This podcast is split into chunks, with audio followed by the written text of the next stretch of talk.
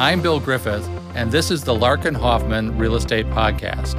I recently sat down with three colleagues from the city of Bloomington, Minnesota Karla Henderson, the city's Community Development Director, Faith Jackson, the Chief Equity and Inclusion Officer, and Aarica Coleman, the city's Administrator for Housing and Redevelopment. I wanted to talk with each of them about their experience as black women working in real estate.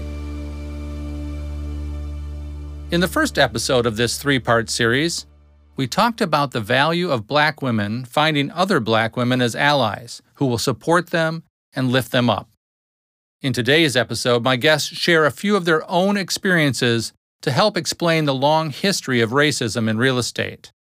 I continued our discussion from our previous episode with my own observation. So, women are underrepresented. I know that from working, you know, whether it's engineers, architects, brokers, lawyers, but black women are even more so underrepresented in real estate. So, I've been in this real estate community for, well, 35 years at Larkin and a couple years at the city, a long time. And I always, I'll be honest, I kind of scratch my head. I feel like some of our efforts fall flat, and I don't know why. And I really would honestly like to know what do we do? What do we all do collectively as a real estate community? Aarica Coleman, administrator of Bloomington's Housing and Redevelopment Authority, kicked off the conversation. Well, there's a lot we can do, and I think we're doing it. So I will say, one, real estate's a key economic driver of this country. I mentioned I've been in real estate for 25 years. I am a licensed real estate broker and have been involved in the Realtors Association, which is the largest trade organization in the United States. They're very influential and have a lot of power. However, it's very white male, and that is by design. And I talk about real estate being a key economic driver of this country. We just had a proclamation at the city of Bloomington proclaiming Juneteenth that specifically called out that the industry of enslaving Africans was a driver in this country that was able to put this country on the map as a world power. Well, in states like West Virginia and Kentucky, we were able to be mortgaged as human beings we are real estate, at least then, as chattel property. And so I feel like what we're looking at here and what we're dealing with here in 2023 directly ties into face work. And it directly ties into real estate as a whole, looking at it as a larger picture and not just the built environment, but the economic driver that it is and the ripples that it has. And so, why we don't see black women in particular in larger numbers in real estate is because we have actively been kept out. I used to be chair of a Twin Cities National Association of Real Estate Brokers. It is for black real estate professionals. That is the focus of it. Well, we were the oldest organization and we were created in 1946. And I say we because we were not allowed to be realtors. There's a whole separate organization that was created and called Realtist because we were not allowed to join the real estate brokers, the real estate board of brokers. And it wasn't until maybe the 70s or 80s we were actually allowed as black people. And one of the things that a lot of people don't realize is the term realtor means that you are a part of the Realtor Association and you subscribe to a specific code of ethics. That came out of Minnesota. That actual term was coined in Minnesota. And it was actually coined in Minnesota and also kept from Black people being able to join it. And so I get very passionate about real estate and housing as one piece of real estate because I understand the historical context in which it relates to. And the fact of the matter is, is that even if you're not buying and selling or building or doing architecture, you are actively engaging in real estate every single day because there's another component of it. And so, one of the things that we do is educate ourselves and be aware of the history. You don't know where you're going if you don't know where you've been. We don't just start right now. This is deep. This is intentional that Black women in particular have been kept out. You mentioned the post that you saw on LinkedIn, and there was a quote in that post that I think went over a lot of people's heads. And the quote was The most unprotected and the most disrespected woman in America is the black woman. And that's a quote by Malcolm X. It is still true to this day in 2023. It's the person, not just the woman. Not just the woman, the person. Yeah, most disrespected. The most person. disrespected person in America is the black woman. We're still disrespected. And layered in that, because I'm going to call it out, is colorism. I am of a lighter tone in my skin where there are other black women that are not, and they're even more disrespected or are not even accepted as an individual to be allowed to show up as themselves just because of the tone of their skin, the hue of their skin. That is still happening today everywhere we are. I didn't know we were going to get so deep. This no, is thank you. But I'm I, glad we're honestly, here. I, I, this is this is what this is about. Karla Henderson, Bloomington's Community Development Director, continued the thread. This is why she is in the perfect role. I- I love her. She's our housing expert. And I will tell you, she has taken that HRA, and it's not your grandparents' HRA anymore. and she has shifted the whole focus. I remember the coffee I had with you in terms of like, Bloomington has a population that is experiencing homelessness. Aarica's going to be presenting to City Council on an assessment that she led and also talking about her work. Because when we talked about just having the consultant go up and, and talk about it, I said, I think it's really important that the community, council, and stakeholders hear the work that you've been doing with the HRA that will complement what else will come out of that assessment. And she's a big proponent on the uh, home ownership. I mean, council, that was a big initiative for our city council. Aarica took that initiative, and this is the greatest compliment that can happen. I text her when it happened. Myself and our city manager went to the breakfast for Project for Pride in Living. 700 people in this room. And there was a panel. A gentleman by the name of Henry Rucker got up there. Of course, he didn't know we were in the audience. Aarica wasn't even there. And he talked about the work being done in the city of Bloomington. Can you imagine, like, I mean, everybody, we were like, oh my gosh. I said, Aarica, that's the greatest compliment. Somebody is talking about the work you're doing and you don't even know about it, right? You don't even know about it, but just know that her work and her team's work is just being recognized. And that's what makes me so proud. You know, if it makes people like me uncomfortable, that's all the better, right? Because, you know, I remember having a conversation with Nekima Levy Pounds, and it was at the law school. And she and my brother were friends. I said something really stupid. I'll admit it. I said, "Well, real estate's colorblind," and she, yeah, right. That was, but she wasn't even. You know, I think she might have come across the table at me. and I was like, "Wow, there's some learning going on here." so, you know, it's helpful to be that frank and make people a little uncomfortable in their seats. We can have this conversation. You know, it can fall on deaf ears or it can fall on fertile ground. But I don't, how does it go? How does it keep moving? I will say it keeps moving by something that faith always says it's about doing the work. We can talk till we're blue in the face, but we're showing up and showing out. And the reason I say that is because we are actively doing the work. We're not just talking about, oh, this looks bad, or this is this, or this is that, or you didn't do that right. No, we're like, oh, okay, homelessness, got it.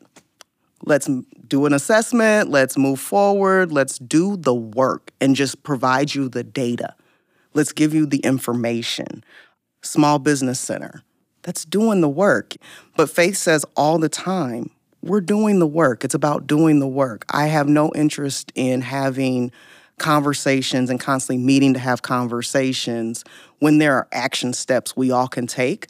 And when you take those action steps, it, it becomes very clear and evident who is on board and who is not. It also becomes clear and evident, even in the Minnesota nice culture of passive aggressiveness, who is trying to completely impede the work based on prejudice, biases, and or racism, and who is just not equipped but willing to learn. And so we keep it going by showing up every day, but showing up as our full selves, but then showing out by doing the work. Yeah, I think also I will add, yes, and we have to be intentional. And I believe we've Old Cedar, Old Shakopee, you know, one of the worst intersections we have with crashes, and you know, we city staff came together last year. We're like, oh, we need to figure what we're going to do with this, redevelop it, and we hired a firm to do developer roundtables. And I remember Aarica saying to me, and make sure they bring developers color. And they did. And when we talked to those developers later, they said, This is the first time this consultant ever reached out to me. Like they would not have been at the table had we not said, and include some developers of color. So it's it's you got to be intentional about it because we know right now in Bloomington we've never had a developer of color on a project, and that is something that the three. I mean, we talk about a lot. We you know have forged relationships because that's I believe that's where it needs to start. Trying to find the right fit, the right project for a developer of color, and we're going to get there. I'm I'm 100% confident we will, but we have to just push back, right? or we would have sat there with eight different developers and they would all been kind of the same and you know but we got to provide them a seat too. Let's talk about what you've seen in the country. There are models right? Things that have worked things that you'd like to bring here things you'd like to try i mean what i'm sensing you all have one thing in common you're, and maybe it's your shared experience but thinking out of the box thinking you know kind of breaking down the old thoughts any place in the country that you'd say they they understand? Honestly, I can't think of one place in the country that I'm just like, yeah, they got it right. Mm-hmm. Because I think it's it's multi-layered. Yeah. I think there's different components and Minnesota's so unique. It's just so unique in that you have to just kind of make sure things are tweaked for Minnesota. It's unique in the fact that black people are not a very large portion of the population. I was raised in the church. And so one of the things that always comes to mind is what you do for the least of these. That's not to say that as Black people, we are not powerful and creative and have what we need. It's to say that these systems of inequity are designed this way. And so, in order to get at equitable practices, you have to be intentional and focus on the populations that everything is designed to be against them. That is foundational Black Americans. That is Black people who are descendants from enslaved Africans specifically. Not anything against our immigrant brothers and sisters. It's just there's a specific thread in this nation that if you tug on it, you just upset everything. And that is foundational black people. One of the things of uh, homelessness, black men are overrepresented in homelessness. That is on purpose. That is completely on purpose. However, as the administrator for the Housing Redevelopment Authority, the HRA, I believe housing is a basic human right, which really odd, right? Because I was like completely trained in real estate. it's totally about the money. But I just believe that as human beings, we are doing human beings wrong. And the fact of the matter is, is that how we need to be intentional about saying, I'm going to do this for Black people in particular, because once it's done for Black people or it's allowed for them to have access to the opportunity intentionally, everyone else is going to prosper, literally. And so I think that becoming more and more intentional about that and unapologetic about that and doing the research and fighting back and pushing back to say, this is what we're going to do. Talking about having developers of color, they can be at the table, but then you have to now push back on everybody else in the industry, whether it is lenders, whether it is nonprofits, whether it's philanthropy. You literally have to push back on everybody else because they're considered high risk which is coded language. Oh, because they're black, they're high risk? Just because they don't have their daddy or uncle being able to bring them up in the business? Like that that's that's just it's preposterous. Or they don't have the experience because they've never had the experience. Right. So and they can't the get the experience if Yeah. nobody's going to allow you to have the opportunity. So I think it comes back to what Karla's mentioned, and it's intentionality, but it's also built off of the work that faith does because faith works a lot of times behind the scenes where there may be a policy or there may be a sentence or there may be a program that people don't necessarily look at or consider, but that one thing completely opens up the floodgates. It makes sense. If you start with those that have been most excluded, then everybody else gets to rise with that. Mm-hmm. Is that the idea? For sure. Faith, you want to talk about that? Is uh, in your role, professional role? Sure. I'm I love this conversation. I'm just sitting here and taking it all in. Yeah. I mean, one of the things that I was thinking about coming into this conversation was around appraisals as it relates to sort of disparities in appraisals. And it was top of mind for me because my father, he owns like a couple of like homes in West Point, Mississippi, a really, really small town. And he's just entered that space after he retired. And he's really, really excited about it. And so he does work through the Section 8 program for the majority of them, and then some of them are just rented out to people. So he's been very like invested in that, and because he's really invested in it, that means we, the family, we all get the stories. And I, of course, right, like even though I do not practice, you cannot tell my dad that his daughter is not a lawyer, right? And like so, there are things happening. He's calling me. He's like, "How do we do this? How do we do this?" Right. So I spend a lot of my time helping him through that process. And one of the things that came up most recently is that he found out that not in the houses that he rents out, but our family home was appraised for a lot less than the other homes around us. And so that got me like digging into appraisal disparities and spending a lot of time looking into that. And I just, I was not even aware, right, of like the injustice that's being done. I think it's like something like $1.56 billion that's lost from Black families and appraisal disparities. And I know we've all heard the stories about Allen, California, where I think it was like $300,000 more that this person's house was appraised for, right? When they had white people move in and pretended there was their home and things like that. But what's inspired me about my dad's story is that, like, when he found out about it, he was so upset. And he was like, I'm going down there now, like, you know, and he's like getting things activated. But it didn't stop with him, right? Then he started talking to his friends about it. And so now everybody's like paying attention to see what's happening and why is this happening.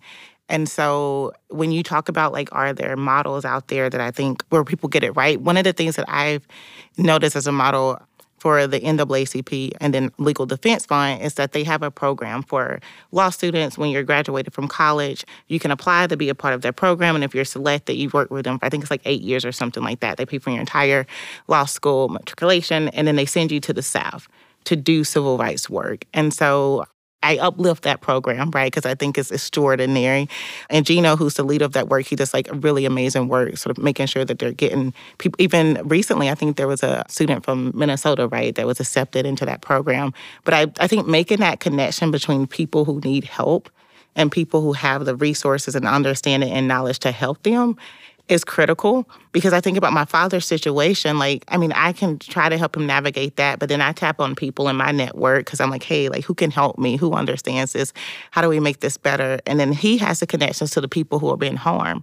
And so, like, making that connection between people with resources, and understanding, and privilege, and then those people who are boots on the ground being harmed, I think is so important because without that, we continue to perpetuate those disparities.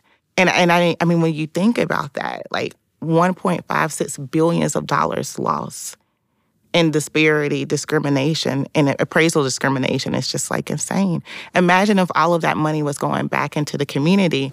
And then the other thing I'll uplift is that, and I'm talking a lot about the South, not Minnesota, but the reason why is because with my friends, my group of friends, a lot of things that we talk about is like where there's more sort of affluence and privilege for Black people, right?